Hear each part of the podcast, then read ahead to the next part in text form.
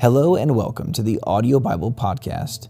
Today we conclude our reading in the New Testament book of 1 Timothy with 1 Timothy chapter 6. All who are under the yoke of slavery should consider their masters worthy of full respect, so that God's name and our teaching may not be slandered.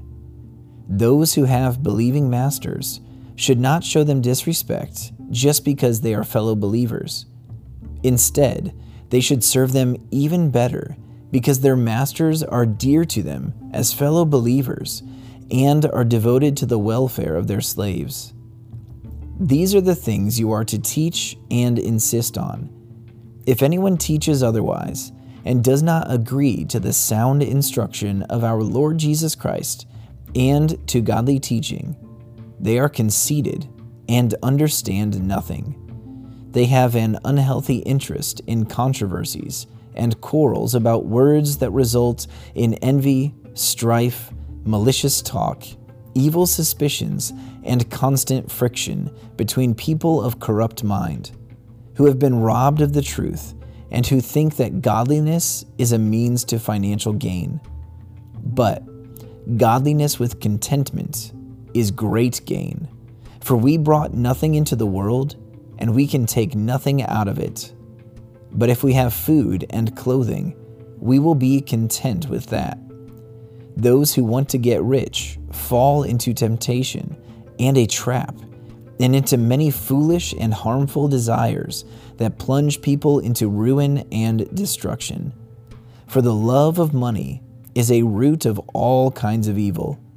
Some people, eager for money, have wandered from the faith and pierced themselves with many griefs. But you, man of God, flee from all this and pursue righteousness, godliness, faith, love, endurance, and gentleness. Fight the good fight of the faith. Take hold of the eternal life to which you were called when you made your good confession in the presence of many witnesses in the sight of God, who gives life to everything, and of Christ Jesus, who, while testifying before Pontius Pilate, made the good confession I charge you to keep this command without spot or blame until the appearing of our Lord Jesus Christ, which God will bring about in his own time. God, the blessed and only ruler, the King of kings and Lord of lords, who alone is immortal and who lives in unapproachable light, whom no one has seen or can see. To him be honor and might forever. Amen.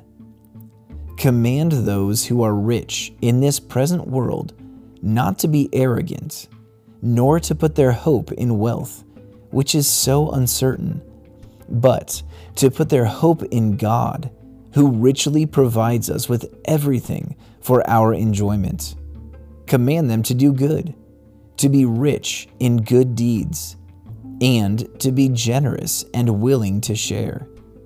In this way, they will lay up treasure for themselves as a firm foundation for the coming age, so that they may take hold of the life that is truly life.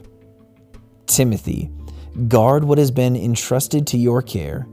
Turn away from godless chatter and the opposing ideas of what is falsely called knowledge, which some have professed, and in so doing have departed from the faith.